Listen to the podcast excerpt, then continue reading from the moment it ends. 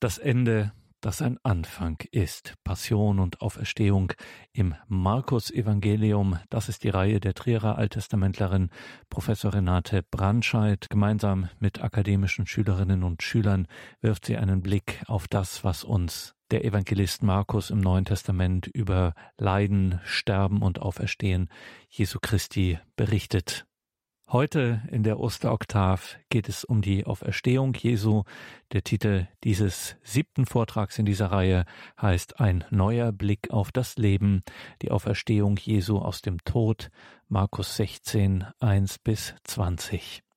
Das Ende, das ein Anfang ist. Ein neuer Blick auf das Leben.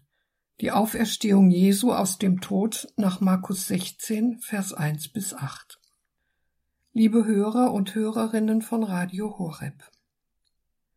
So manches im christlichen Glauben können viele Menschen ohne größeren Widerstand bejahen. Die Aufforderung zu Verantwortung und tätiger Nächstenliebe, die Überzeugung vom Wert des menschlichen Lebens, die Hinwendung Jesu zu den Armen und Ausgestoßenen, seine Botschaft von Versöhnung, Frieden, Liebe und Gerechtigkeit. Auch die Übereinstimmung von Wort und Tat im Lebensbeispiel Jesu nötigt so manch einem Respekt, vielleicht sogar einen gewissen Grad von Ehrfurcht ab.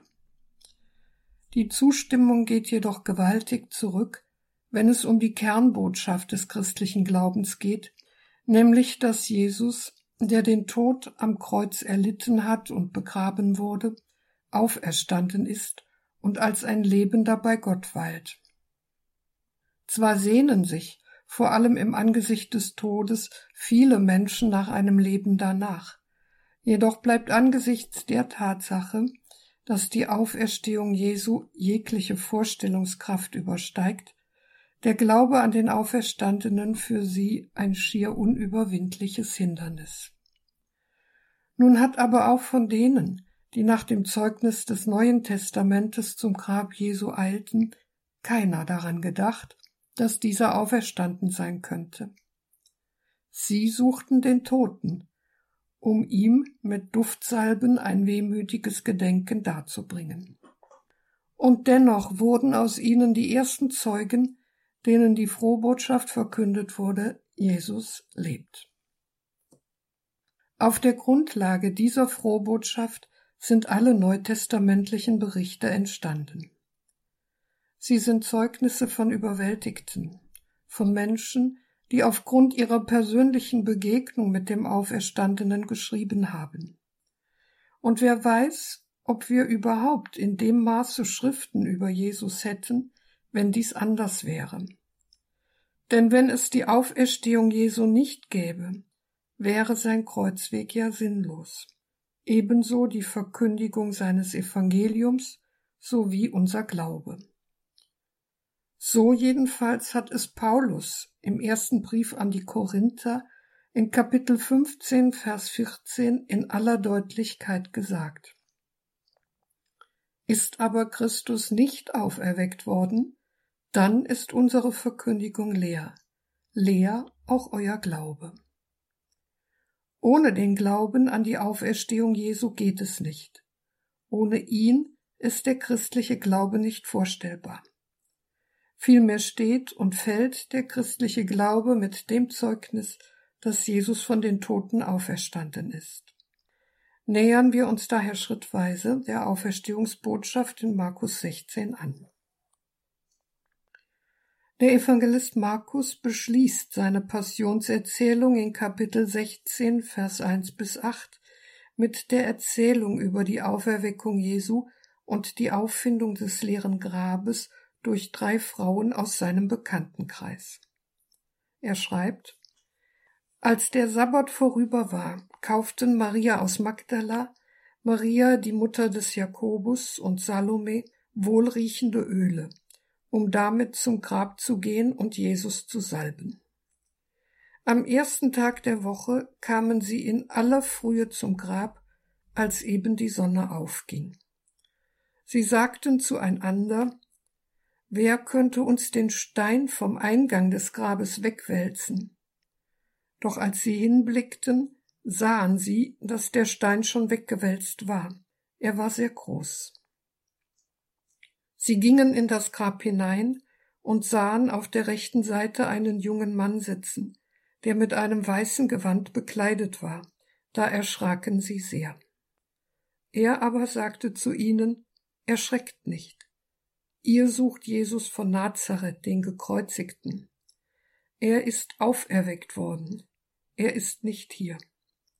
Seht, da ist die Stelle, wo man ihn gelegt hat. Nun aber geht und sagt seinen Jüngern und dem Petrus, er geht euch voraus nach Galiläa. Dort werdet ihr ihn sehen, wie er es euch gesagt hat. Da verließen sie das Grab und flohen, denn Schrecken und Entsetzen hatte sie gepackt, und sie sagten niemandem etwas davon, denn sie fürchteten sich. Während die Jünger Jesu in der entscheidenden Stunde am Ölberg Reißaus haben, sind es drei Frauen, die Jesus die Treue halten und sich am Tag nach dem Sabbat, dem ersten Tag der Woche, zum Grab Jesu begeben. Die gleichen, die auch Zeugen des Todes Jesu und seines Begräbnisses waren. Am Abend zuvor, nach der strengen Sabbatruhe, haben sie Aromata, also wohlriechende pflanzliche Essenzen eingekauft um etwas für die Erhaltung der bereits seit mehreren Tagen eingewickelten und beigesetzten Leiche Jesu zu tun und auf diese Weise die Erinnerung an Jesus und die an ihn geknüpften Hoffnungen wachzuhalten. So kommen sie mit ihren Duftsalben und ihrem Trauerschmerz zum Grab Jesu. Im Kontext des Markus-Evangeliums stellt die Salbungsabsicht der Frauen einen deutlichen Bezug zu Kapitel 14, Vers 3 bis 9 her, jener dort berichteten Salbung Jesu durch die unbekannte Frau in Bethanien, die, wie wir bereits gehört haben, ihn nach der Prophetie Jesu im Voraus zu seinem Begräbnis gesalbt hat und deren Tun, das sie an dem lebenden Jesus vollzieht, geheimnisvoll auf dessen Auferstehungsherrlichkeit hinweist. Davon ahnen die drei Frauen in ihrem Trauerschmerz jedoch nichts. Sie denken nur an den Toten und das Grab, das ihn birgt. Sie kommen am ersten Wochentag zum Grab, genau zu der Zeit, als die Sonne aufgeht. Die Angabe am ersten Tag der Woche fällt auf, weil sonst immer von der Auferstehung Jesu am dritten Tag die Rede ist. Hinter der Rede vom dritten Tag steht allgemein die Vorstellung von einer Geschehenswende. Theologisch aber die Bestätigung der Prophetie von der Auferstehung Jesu nach drei Tagen, worauf der Evangelist Markus mehrfach hingewiesen hat, so etwa in Kapitel 8, Vers 31, wo es heißt, der Menschensohn muss getötet werden und nach drei Tagen auferstehen. Die Rede vom ersten Wochentag als dem Tag der Auferstehung Christi hingegen will eine Zielorientierung angeben, in deren Licht die kommenden Wochentage stehen sollen und zugleich auf die spätere Zusammenkunft der christlichen Gemeinden an eben diesem Tag vorausweisen. Eine theologische Zeitangabe birgt auch der Hinweis auf den Sonnenaufgang insofern nach damaliger Vorstellung die Morgen früher als der Zeitpunkt gilt, an dem die Rettungstaten Gottes offenbar werden. Liturgisch ist es daher eine eindrucksvolle Praxis, wenn wir anlässlich der Hochfeste, die das christliche Sein begründen, nächtliche Gottesdienste feiern. Dabei soll nicht die heimelige Atmosphäre beschworen werden, sondern die Verkündigung des Gottes im Mittelpunkt stehen, der bildlich gesprochen bereits im Dunkel das Heil wirkt, das in der Helle des Tages durchbricht. Die Zeitangabe bildet aber auch einen Kontrast zur Todesstunde Jesu, wo ja nach dem Markus Evangelium Kapitel 15 Vers 33 von der sechsten bis zur neunten Stunde Finsternis über das Land kam. Sie bereitet den Leser somit auf das kommende Geschehen vor und vermittelt ihm eine Ahnung von dem Auferstehungslicht, das von nun an ungebrochen über allen scheinen wird. Denn an Ostern, das vom Wort her so viel wie Morgenröte bzw. Morgendämmerung bedeutet, feiern wir den Beginn der neuen, der Herrschaft des Todes entrissenen Schöpfung. Nun kann man aber über den Vorgang der Auferstehung nicht so reden wie über ein x-beliebiges historisches Ereignis. Denn hier wird ja etwas bezeugt, das die uns vertraute Gestalt aller Geschichtsprozesse durchbricht und deshalb unsere Wahrnehmung ebenso wie unser Aussagevermögen überfordert. Wenn ich von Jesus sage, dass er unter Pontius Pilatus gelitten hat, gestorben ist und begraben wurde, so liegen diese Ereignisse nicht auf ein und derselben Ebene mit dem Auferstehungsgeschehen. Der Vorgang der Auferstehung ist vielmehr einzigartig, ein Geschehen, das nicht den Naturgesetzen unterliegt, und somit etwas Neues darstellt, eine qualitativ andere Art der uns bekannten Weise eines Ereignisses. Aus diesem Grund erfahren wir von den Evangelisten auch kein Detail über das Wie des Vorgangs. Was wir erkennen können, ist allein das Vorher und das Nachher. Das Vorher sind die Umstände des Todes Jesu. Joseph von Arimathäa, ein jüdischer Ratsherr und Sympathisant Jesu, hat Jesus, dessen Tod der römische Hauptmann vor Pilatus bestätigt hat, in ein Tuch gewickelt und in ein Felsengrab gelegt, vor dessen Eingang er einen Stein wälzte, damit niemand unbefugt hereinkommen konnte. Das Nachher ist die Überzeugung, die uns die neutestamentlichen Texte verkünden, nämlich dass in unserer Wirklichkeit, in Raum und Zeit etwas Unglaubliches geschehen ist, das aber nicht aus Raum und Zeit erklärbar ist. Gott hat Jesus zu neuem und nie dagewesenem Leben erweckt. So führt also die Auferstehung Jesu über das hinaus, was wir als Geschichte kennen, und hat doch Spuren in unserer Geschichte hinterlassen, so dass sie von Zeugen als Ereignis einer ganz neuen Qualität bezeugt werden kann. Die drei Frauen, die damals am Grab Jesu angekommen sind, quält jedoch zunächst die Frage, wer ihnen den für ihre Kräfte offenbar zu schweren, großen Stein wegwälzen werde, der den Zugang zur Grabstätte versperrt. Überlegungen dazu, warum den Frauen erst jetzt auffällt, dass sie ohne fremde Hilfe nicht in das Grab gelangen können, gehen an der theologischen Aussageabsicht des Evangelisten vorbei, der nicht historisierend die Umstände der Auferstehung Jesu darstellen, sondern die Größe des geschehenen Wunders vorbereiten will. Mit dem von ihm so betont in den Vordergrund gerückten Verschlussstein will Markus einerseits darauf hinweisen, dass eine wirkliche Grablegung stattgefunden hat und Jesus keineswegs nur scheintot gewesen ist. Andererseits will er dem Leser vermitteln, dass es Hindernisse gibt, die man auch mit vereinten Kräften nicht aus der Welt schaffen kann, wie eben Tod und Verwesung, und damit verbunden die zerstörten Hoffnungen von Menschen. So betrachtet charakterisiert die Frage der Frauen nicht nur sie selbst, sondern auch Menschen, die angesichts des Todes keinen Trost kennen und für die der große Stein immer noch und endgültig das Grab verschließt. Vom Auferstehungsglauben her betrachtet handelt es sich hierbei um eine Irritation, die in die alte, vom Tod beherrschte Welt gehört, in der man mit gehaltenen Augen schaut und den Sieg Jesu über den Tod und die damit verknüpfte Frohbotschaft für den Menschen noch nicht wahrnimmt. Als aber die Frauen aufsehen, werden sie gewahr, dass der Stein weggewälzt war.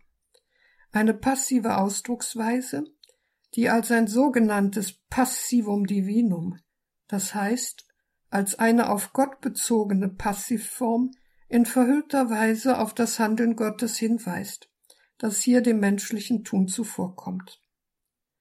Die Sorge der Frauen, wer ihnen den riesengroßen Stein vor der Grabestür wegwälzen werde, war also unnötig.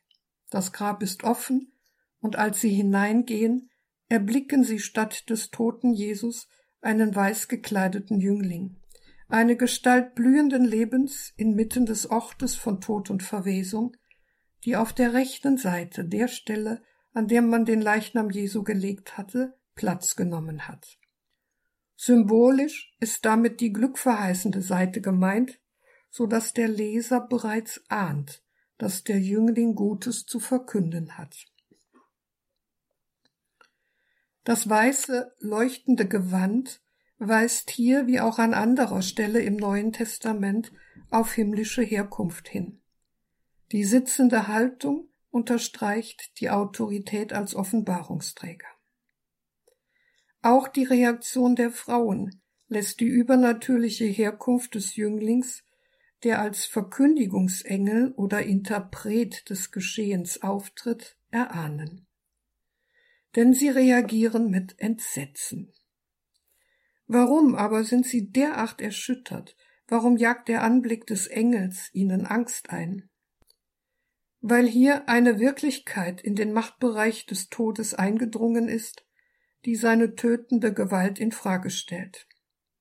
So ist denn auch von Engeln in der Bibel immer dann die Rede, wenn die Tiefendimension der Führung Gottes aufleuchtet, der Neues schafft, so dass die Geschichte als von ihm getragen und gelenkt zu erkennen ist. Der Engel nimmt in seiner Rede auf das Entsetzen der Frauen Bezug und will ihnen mit der Trostformel Fürchtet euch nicht Vertrauen einflößen. Bevor aber die eigentliche Botschaft ergeht, deutet er zunächst ihr Vorhaben, denn er kennt den Grund ihres Kommens.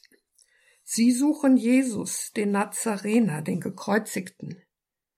Sie denken an den, den sie zuletzt von ferne am Kreuz gesehen und dessen Begräbnis sie beobachtet haben, und zeigen mit dieser ihrer Absicht, dass der Tod für sie den Schlussstrich unter das Leben Jesu gesetzt hat und weiterreichende Erwartungen ihnen daher fernliegen. Mit der Identifizierung Jesu als dem Gekreuzigten greift der Engel den Grund für die Trauer der Frauen über den Tod Jesu auf und weist zugleich auf den inneren Zusammenhang von Kreuz und Auferstehung hin. Denn sogleich verkündet er ihnen in aller nur denkbaren Kürze die Frohbotschaft, die den Frauen eine ganz neue Welt erschließt. Jesus, der Gekreuzigte, ist auferstanden. Genauer, er ist auferweckt worden. Das Passiv an dieser Stelle ist wie in der Rede von der Wegwälzung des Grabsteines ein Passivum Divinum, also ein verhüllter Hinweis auf die Macht Gottes, die nicht an der Grenze des Todes endet, sondern diesen in seinen Wirkungen vielmehr unschädlich macht. Folglich ist der Glaube an die Auferstehung Jesu wesentlich der Glaube an den Gott, der als Schöpfer allen Lebens auch die Macht hat, Tote zu erwecken. Verblichen ist in dieser Botschaft das Bild vom Leichnam Jesu im Grab. Er ist nicht hier, sagt der Engel. Ein Toter ist also nicht mehr bei den Toten, das Grab ist leer, eine Erschütterung all unserer Erfahrung wonach Tod nun einmal tot ist. Seht, das ist die Stelle, wohin man ihn gelegt hat, sagt der Jüngling im weißen Gewand. Jedoch ist das leere Grab an sich nicht die Frohbotschaft. Es ist vielmehr nur der Anhaltspunkt für die Auferstehungsbotschaft, er wurde auferweckt und macht die Größe der Schöpferkraft Gottes sichtbar, die nicht an die Möglichkeiten in Raum und Zeit gebunden ist, und schon gar nicht an die Grenzen menschlicher Fassungskraft. Aber das ist noch nicht die ganze Botschaft des Engels im Grab. es folgt ein Auftrag an die Frauen, nämlich die Jünger und Petrus an die Ankündigung Jesu zu erinnern, dass er ihnen nach Galiläa vorausgehen werde. Der auferstandene Jesus bleibt somit seiner Jüngergemeinde verbunden und geht ihr auf dem Weg durch die Geschichte voran, so wie er es bereits auf seinem Weg nach Jerusalem getan und noch vor seinem Tod mit Bezug auf die Sammlung des neuen Gottesvolkes prophetisch bestätigt hat.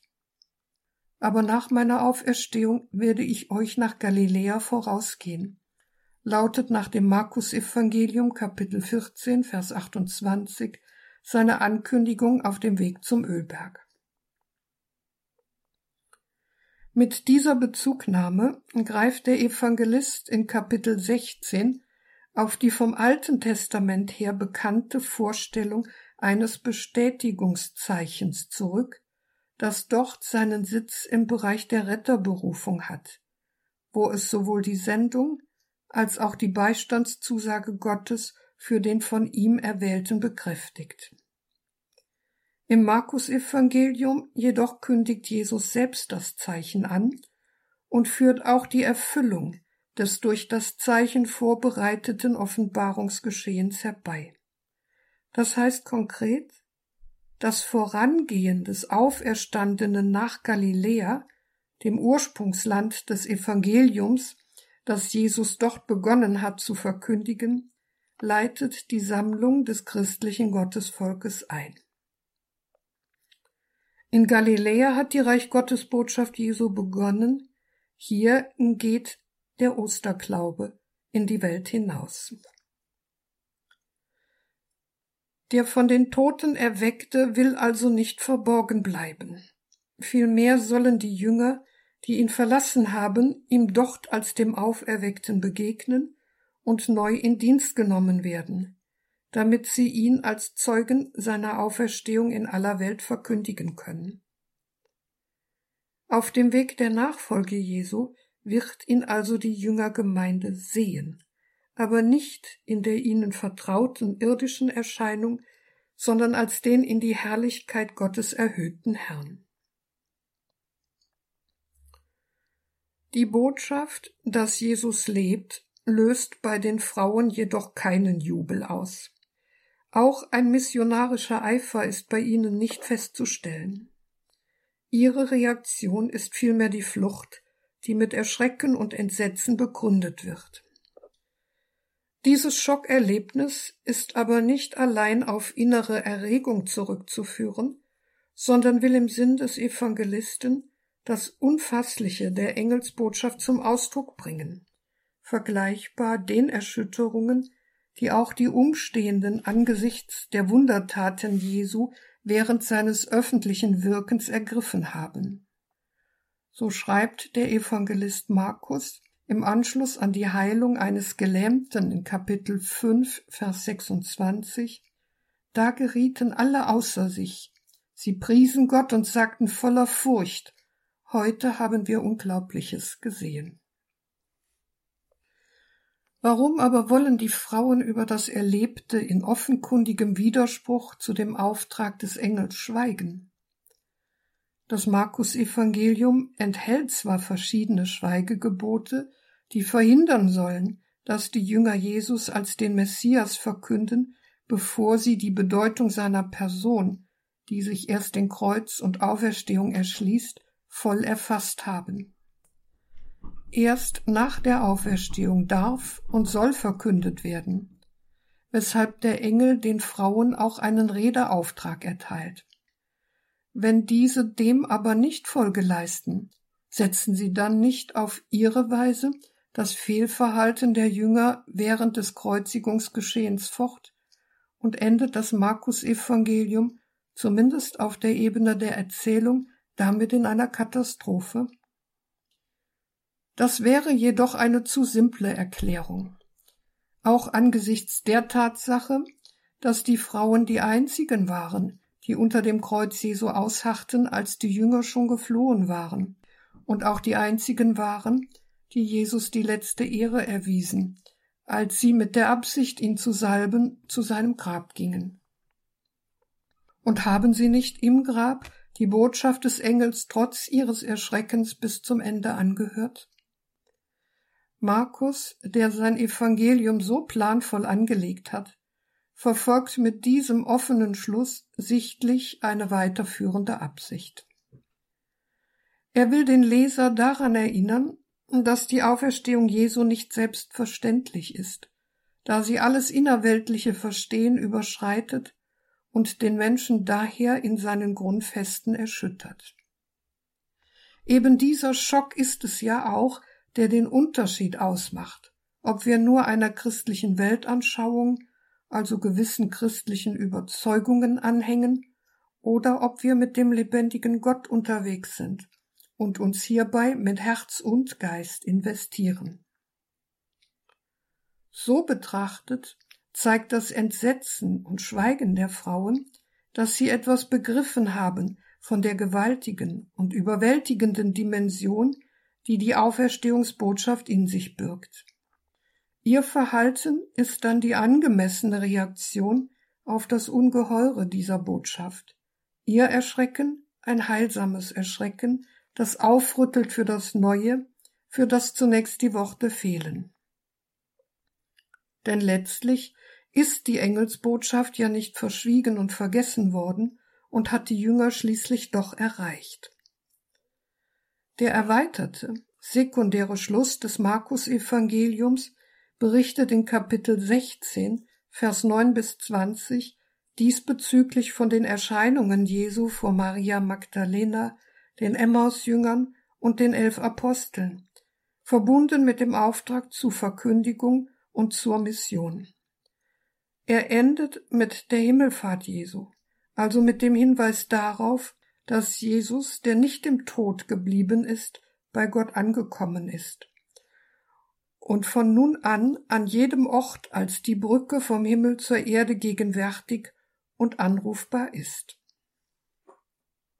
Wenn aber Jesus als Auferstandener und zu Gott erhöhter lebendig ist und sein Retterhandeln fortsetzt, dann reicht es nicht aus, wie die Frauen am Grab nur den toten Jesus verehren und seinem irdischen Leben Tribut zollen zu wollen, auch wenn ihre Treue bis in den Tod beeindruckt.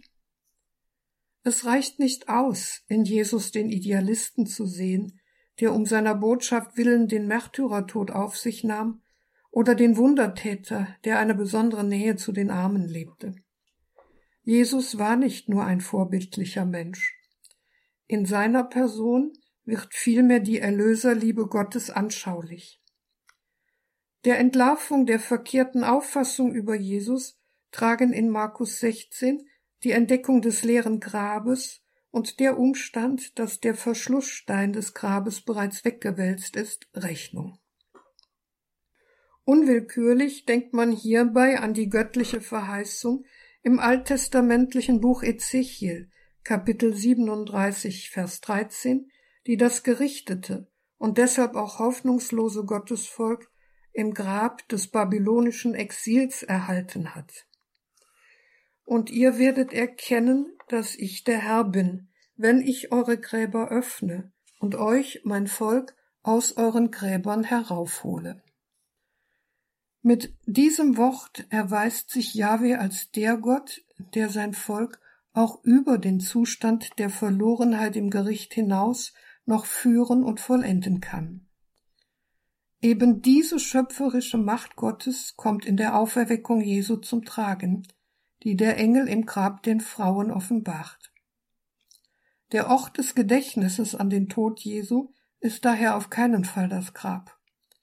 Also muss der Weg der Frauen auch geistig aus dem Grab herausführen.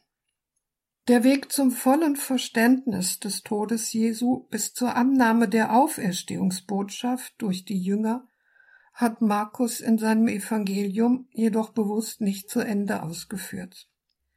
Mit dem offenen Schluss seines Evangeliums fragt er den Leser vielmehr, wie er sich zur Botschaft von der Auferstehung Jesu verhalten wird und fordert indirekt auch ihn dazu auf, Christus als den gekreuzigten und auferstandenen zu verkünden.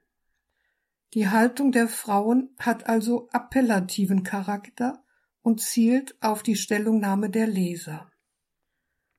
Es ist daher höchst bedauerlich, dass die Leseordnung für die Osternacht den letzten Vers der Ostererzählung Markus 16 weglässt und damit die Herausforderung für den Hörer, die in Vers 8 liegt, nicht zu Wort kommen lässt.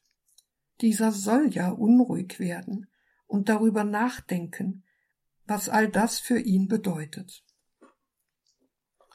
Betrachten wir daher die Botschaft von der Auferstehung Jesu und vom leeren Grab etwas genauer. Die Botschaft vom Sieg Jesu über den Tod, so viel steht fest, ist unbestritten der zentrale Grund unseres christlichen Glaubens. Wider alle Erwartung lautet die siegreiche Gewissheit von Ostern, die die Kirche immerfort bekennt. Jesus, ein Mensch, den damals viele gekannt und mit dem sie gesprochen haben, ist tot und lebt dennoch. Groß ist diese Botschaft, Groß ist aber auch die Skepsis, die ihr entgegensteht. So viele bedeutende Menschen sind im Tod versunken. Nur mit diesem einen soll es anders sein, und er soll auch uns der Todesnacht entrissen haben. Wenn mit der Auferstehung Jesu nicht nur ein Deuteelement für das Weitergehen der Sache Jesu oder das Fortleben Jesu in seinen Nachfolgern gemeint ist, und auch kein verklärtes Erinnerungsbild im Herzen der Jünger oder ein bloßes Symbol für Empfindungen und Ideen, die dem Kreuz Jesu Bedeutung verleihen sollen, in welcher Weise ist dann die ungeheure Behauptung des Engels, er ist auferweckt worden, eine Realität. Zunächst einmal wird hier ganz klar ein Geschehen konstatiert, das unsere Geschichte berührt, sie aber in entscheidenden Punkten transzendiert. Inhaltlich ist etwas Unfassliches geschehen, etwas, das unser Wissen von Leben und Tod zutiefst erschüttert, weil damit die Todesherrschaft, die unsere Welt prägt, durchbrochen wurde, so dass die Grenzen unseres Lebens nicht mehr unverrückbar feststehen. Aber wie ist ein solcher Durchbruch möglich? Die uns vertrauten und üblichen Beweismittel zur Erklärung reichen, wie bereits festgestellt, hierfür nicht aus, weshalb im Neuen Testament historische Beweise auch keine Rolle spielen und es keine Zeugen für dieses Geschehen gibt. Niemand war dabei. Die neutestamentlichen Autoren, die uns ausführlich die Leidensgeschichte Jesu berichten, erzählen uns daher auch nicht, was in den drei Tagen zwischen der Grablegung Jesu und dem Auftreten des Engels im leeren Grab Jesu geschehen ist. Nicht, weil sie es nicht wollen, sondern weil sie es nicht können. Wohl aber versuchen sie, den Leser auf Sachverhalte hinzuweisen, die zeichenhaft auf die leibliche Auferstehung Jesu hinweisen. Wenn Jesus wirklich auferweckt wurde, kann, so sagen sie, sein Leib nicht mehr im Grab liegen. Er ist nicht hier, verkündet der Engel den erschrockenen Frauen. Mit anderen Worten, das Grab ist leer.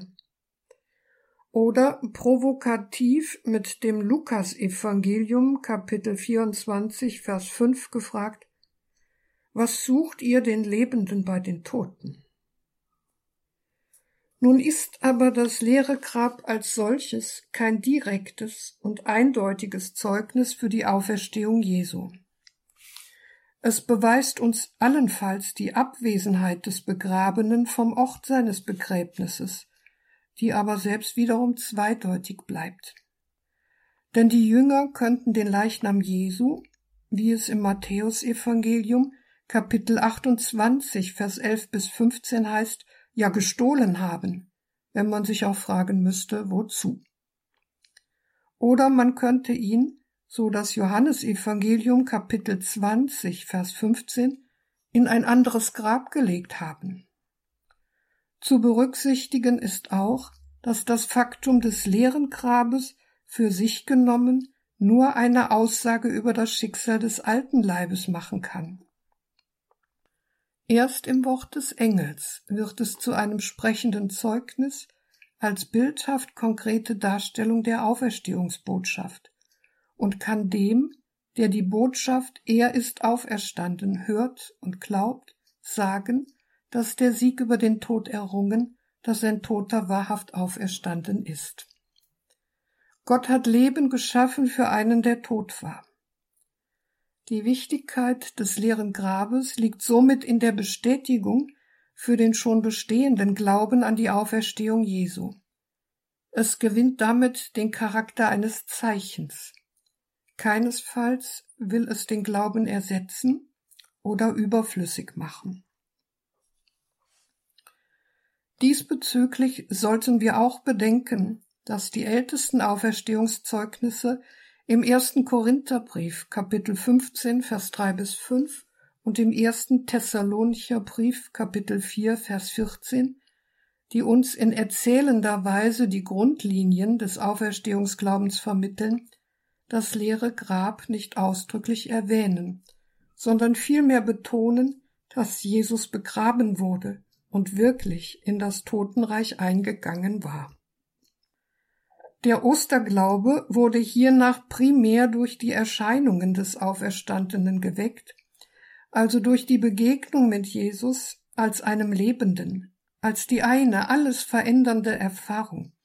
Und es hat nicht nur eine, sondern viele Ostererscheinungen gegeben. Im ersten Korintherbrief Kapitel 15 Vers 3 bis 5 heißt es Denn vor allem habe ich euch überliefert, was auch ich empfangen habe. Christus ist für unsere Sünden gestorben gemäß der Schrift und ist begraben worden. Er ist am dritten Tag auferweckt worden, gemäß der Schrift, und erschien dem Kephas, dann den Zwölf. Die Berichte über die leibhaftigen Erscheinungen Jesu, die sachlich das leere Grab voraussetzen und die in den Raum der menschlichen Geschichte hineingreifen, bezeugen die Identität des Auferstandenen mit dem auf Erden wandelnden Jesus, indem sie auf die Wundmale des Gekreuzigten hinweisen, die auch der Auferstandene trägt. Dem Johannesevangelium Kapitel 20, Vers 26 zufolge lässt der Auferstandene seine Wunden sogar durch den zweifelnden Thomas berühren. Aber die Erscheinungen zeigen auch die Diskontinuität zur irdischen Existenzweise Jesu auf, wenn sie darlegen, dass der Auferstandene nicht sogleich erkannt wird, weil Auferstehung ja nicht die Rückkehr in die alte Leiblichkeit bedeutet, sondern den Übergang in eine völlig neue, eine himmlische oder eschatologische Seinsweise. Jesus erscheint somit in einer Leiblichkeit, die nicht an die Gesetze von Raum und Zeit gebunden ist. Paulus spricht im ersten Korintherbrief Kapitel 15 Vers 44 diesbezüglich von einem geistlichen Leib. Gesät wird ein irdischer Leib, auferweckt ein überirdischer Leib. Wenn es einen irdischen Leib gibt, gibt es auch einen überirdischen. Das leere Grab Jesu, auf das der Engel im Markus Evangelium Kapitel 16 hinweist und das den neutestamentlichen Auferstehungserzählungen ebenso wichtig ist wie das volle Grab, in dem der Leichnam Jesu ruhte, hat für das Verständnis der Auferstehung Jesu somit durchaus eine wichtige Funktion. Es will uns sagen, das, was im Strafurteil nach dem Sündenfall geschehen, Genesis 3, dem Menschen auferlegt wurde, nämlich die todbringenden Konsequenzen seiner Erhebung über Gott bis in die Grundfesten seiner Existenz zu erfahren, konkret bis zur Verwesung seines Körpers, Staub bist du und zum Staub kehrst du zurück, heißt es im Buch Genesis Kapitel 3, Vers 19.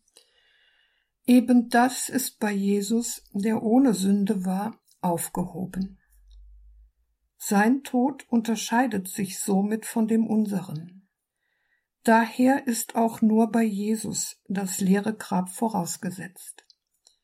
Wir hingegen leben von der Hoffnung, die uns Paulus im Philipperbrief Kapitel 3 Vers 20 bis 21 mit auf den Weg gibt. Denn unsere Heimat ist im Himmel, Von dort her erwarten wir auch Jesus Christus, den Herrn, als Retter, der unseren armseligen Leib verwandeln wird in die Gestalt seines verherrlichten Leibes, in der Kraft, mit der er sich auch alles unterwerfen kann. Das leere Grab bezeugt uns also die Welt zugewandte Seite der Auferstehung und ist ein Anhaltspunkt für die leibliche Auferstehung Jesu. Mit Leib ist aber nicht einfach die Summe von Knochen und Eingeweiden, also der Körper des Menschen gemeint, sondern eine Größe, die den gesamten Menschen in seinen Beziehungen zur Natur und Welt meint. Darum hat der Leib des Menschen auch eine Geschichte. Insofern er von seinem Entstehen bis zu seinem Ende verschiedene Gestalten durchläuft, die alle im auferstandenen Leib enthalten sein werden. Anders gesagt, im Auferstandenen sind die Spuren des alten Leibes hineinverwandelt in den himmlischen Leib, wo die Grenzen von Raum, Zeit und Vergänglichkeit gefallen sind. In diesem Sinn haben alle Zeugen den Auferstandenen leibhaft erlebt und jedes Mal in einer sie überwältigenden Weise erfahren, Jesus lebt. Das ist eine Erfahrung, die auch wir machen können, wenn wir uns mit all unseren Hoffnungen auf Jesus stützen, wenn wir zum Experiment der Nachfolge Jesu bereit sind. Dann können auch wir Jesus als dem Lebenden begegnen, in anderer Weise zwar als die damaligen, weil unsere geschichtliche Situation ja eine andere ist. Man denke beispielsweise an das Memorial des französischen Mathematikers und Naturwissenschaftlers Blaise Pascal, das man eingenäht in ein Kleidungsstück zufällig nach seinem Tod gefunden hat und das im Grunde genommen von einer Ostererfahrung berichtet, nämlich von einem das ganze Leben erschütternden Ereignis, das zu der Erkenntnis führt, dass Jesus, der lebende Gottessohn, das Thema des eigenen Lebens ist. In stammelnden Worten, Rufen und mit langen Gedankenstrichen beschreibt Pascal das ihm Widerfahrene. Es lautet in seinen Kernsätzen Jahr der Gnade 1654 Montag, den 23. November, Tag des heiligen Clemens, Papst und Märtyrer und anderer im Martyrologium. Seit ungefähr abends zehneinhalb bis ungefähr eine halbe Stunde nach Mitternacht Feuer. Gott Abrahams, Gott Isaaks, Gott Jakobs, nicht der Philosophen und Gelehrten. Gewissheit, Gewissheit empfinden, Freude, Friede, Gott Jesu Christi. Dein Gott wird mein Gott sein. Vergessen der Welt und aller Dinge außer Gott, nur auf den Wegen, die das Evangelium lehrt, ist er zu finden. Größe der menschlichen Seele. Gerechter Vater, die Welt kennt dich nicht, ich aber kenne dich. Freude, Freude, Freude und Tränen der Freude. Ich habe mich von ihm getrennt. Mein Gott, wirst du mich verlassen. Möge ich nicht auf ewig von ihm geschieden sein. Das ist aber das ewige Leben, dass sie dich, der du allein wahrer Gott bist und den du gesandt hast, Jesus Christus, erkennen. Jesus Christus. Ich habe mich von ihm getrennt, ich bin vor ihm geflohen, habe mich losgesagt von ihm, ihn gekreuzigt. Möge ich nie von ihm geschieden sein. Nur auf den Wegen, die das Evangelium lehrt, kann man ihn bewahren vollkommene und liebevolle Entsagung, vollkommene Unterwerfung unter Jesus Christus und meinen geistlichen Führer. Ewige Freude für einen Tag der Plage auf Erden. Amen.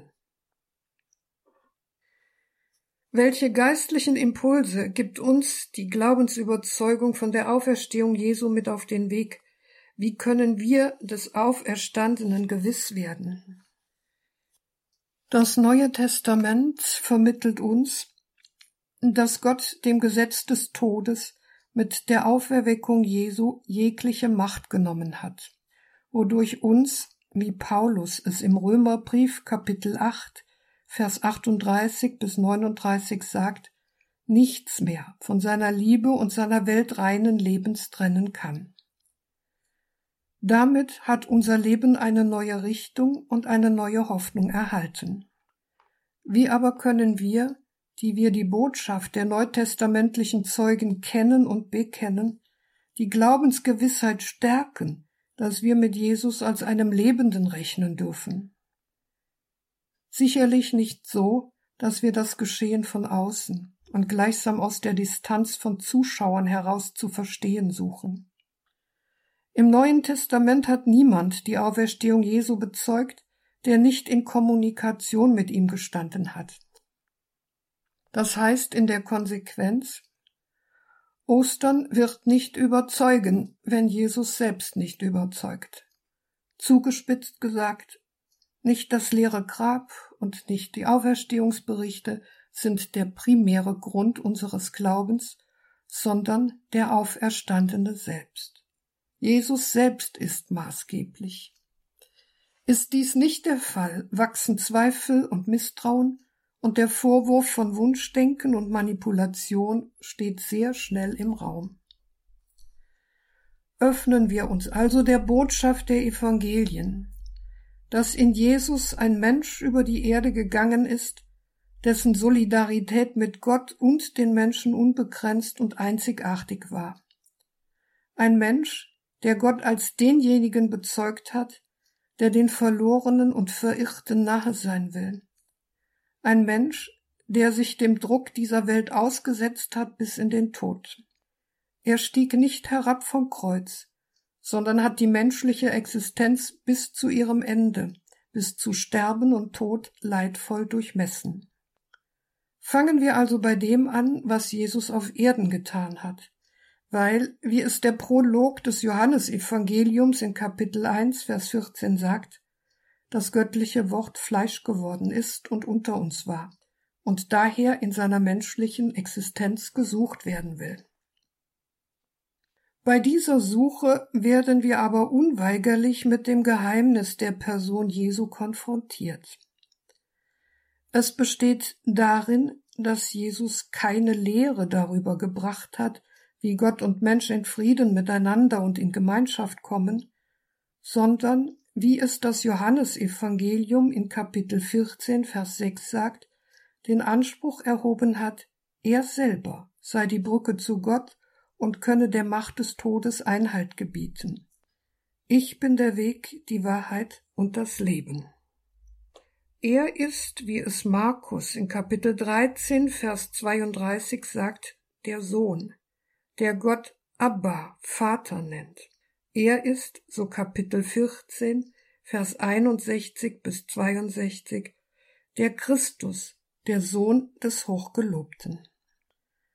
Wer es daraufhin wagt, ihm sein Leben zuzuordnen, der wird auch seinen Glauben an den Auferstandenen vertiefen und verstehen, dass Jesu Lebensgeschichte, seine Worte und Taten im Grunde genommen von Anfang an in das Auferstehungslicht gehüllt sind. Denn wer wie Jesus im Markus Evangelium Kapitel 2 Vers 5 Vers 11 einen Gelähmten auffordert, steh auf, nimm deine Liege und geh nach Hause, und ihm zugleich zusagt, mein Sohn, deine Sünden sind dir vergeben, woraufhin der so angeredete wirklich aufsteht und als ein neuer Mensch davongeht, der kann das nur sagen, wenn er nicht in das menschliche Schuldverhängnis verstrickt und folglich stärker ist als die todbringenden Mächte. Und weil Jesus mehr ist als ein Mensch und Gott in ihm anwesend ist, nach der Lehre der Kirche, er ist wahrer Gott und wahrer Mensch, kann der Evangelist Johannes Jesus sagen lassen, ich und der Vater sind eins, Kapitel 10, Vers 30. Wer mich sieht, sieht den Vater. Kapitel 14, Vers 9. Niemand kommt zum Vater außer durch mich. Kapitel 14, Vers 6. All diese Zusammenhänge sind denen aufgegangen, denen Jesus als der Auferstandene erschienen ist. Dabei handelt es sich aber nicht um eine theologische Einsicht, die man durch bloßes Nachdenken erreicht, sondern um die erschütternde und alles verändernde Begegnung mit dem Auferstandenen, die sich allein in der Offenheit für Jesus und der Bereitschaft zu seiner Nachfolge erschließt. Wenn uns das in all seiner Tiefe aufgeht und in die Begegnung mit dem Auferstandenen mündet, wird die säkulare Osterfröhlichkeit mit Frühlingsspaziergang, Eiersuchen im Garten und Schokoladenhasen schnell verblassen und mit ihr auch jene Gleichgültigkeit, die so viele Menschen weiterleben lässt, als wäre nichts geschehen. Was sind wir doch für kuriose Leute, sagte der Theologe Karl Barth einst in einer seiner Osterpredigten. Und weiter Ich nenne ein paar von den Dingen, die im Lichte der Auferstehung Jesu Christi endgültig und gänzlich verändert sind. Was wir das Böse nennen, hat wie eine Wespe, nachdem sie einmal gestochen hat, von da an keine Macht mehr. Der Tod, hier muss man das Stärkste sagen, wenn man es recht sagen will. In der Auferstehung Jesu Christi ist es besiegelt, dass wir schon gestorben sind und dass das Sterben, das wir noch vor uns haben, nur die Bestätigung sein wird, dass alle Verlegenheit und Bitterkeit, alle Finsternis des Todes schon erledigt ist und hinter uns liegt. Vielleicht hat uns die Nachricht noch nicht richtig erreicht, Vielleicht glauben wir noch nicht. Jedenfalls haben wir noch nicht realisiert, was geschehen ist, und so leben wir weiter, als wäre nichts geschehen. Was sind wir für kuriose Leute? Ostern fragt uns. Es ruft dazu auf, sich von der Osterbotschaft aus der gewohnten Lebensbahn werfen zu lassen und auf das zu besinnen, was wirklich im Leben trägt. Es ruft dazu auf, sich ergreifen zu lassen von der wahren Osterfreude darüber, dass Jesus unseren Tod auf sich genommen hat und uns dadurch neues, unvergängliches Leben schenkt. In ihm, der Gottes Liebe zum Menschen verkörpert, hat sich gezeigt, dass Gott will, dass wir leben und das Ziel erreichen, das er uns bestimmt hat. Aber auch das soll nicht verdrängt werden. Der physische Tod mit seinen Ängsten bleibt auch nach Ostern niemandem erspart.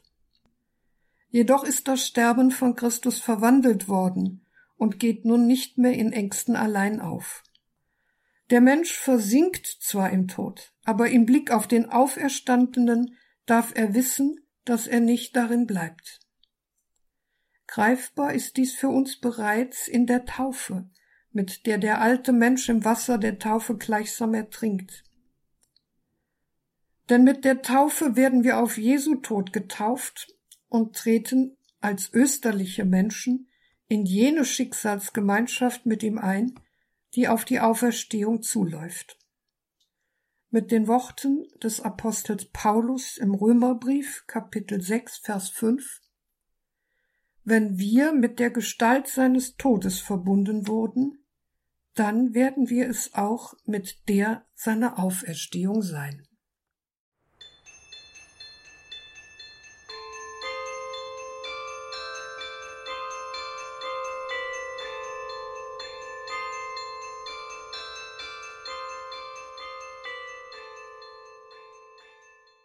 Ein neuer Blick auf das Leben, die Auferstehung Jesu aus dem Tod. Die Trierer Alttestamentlerin Renate Brandscheid hat ins Markus Evangelium Kapitel 16 geschaut, die Verse 1 bis 20.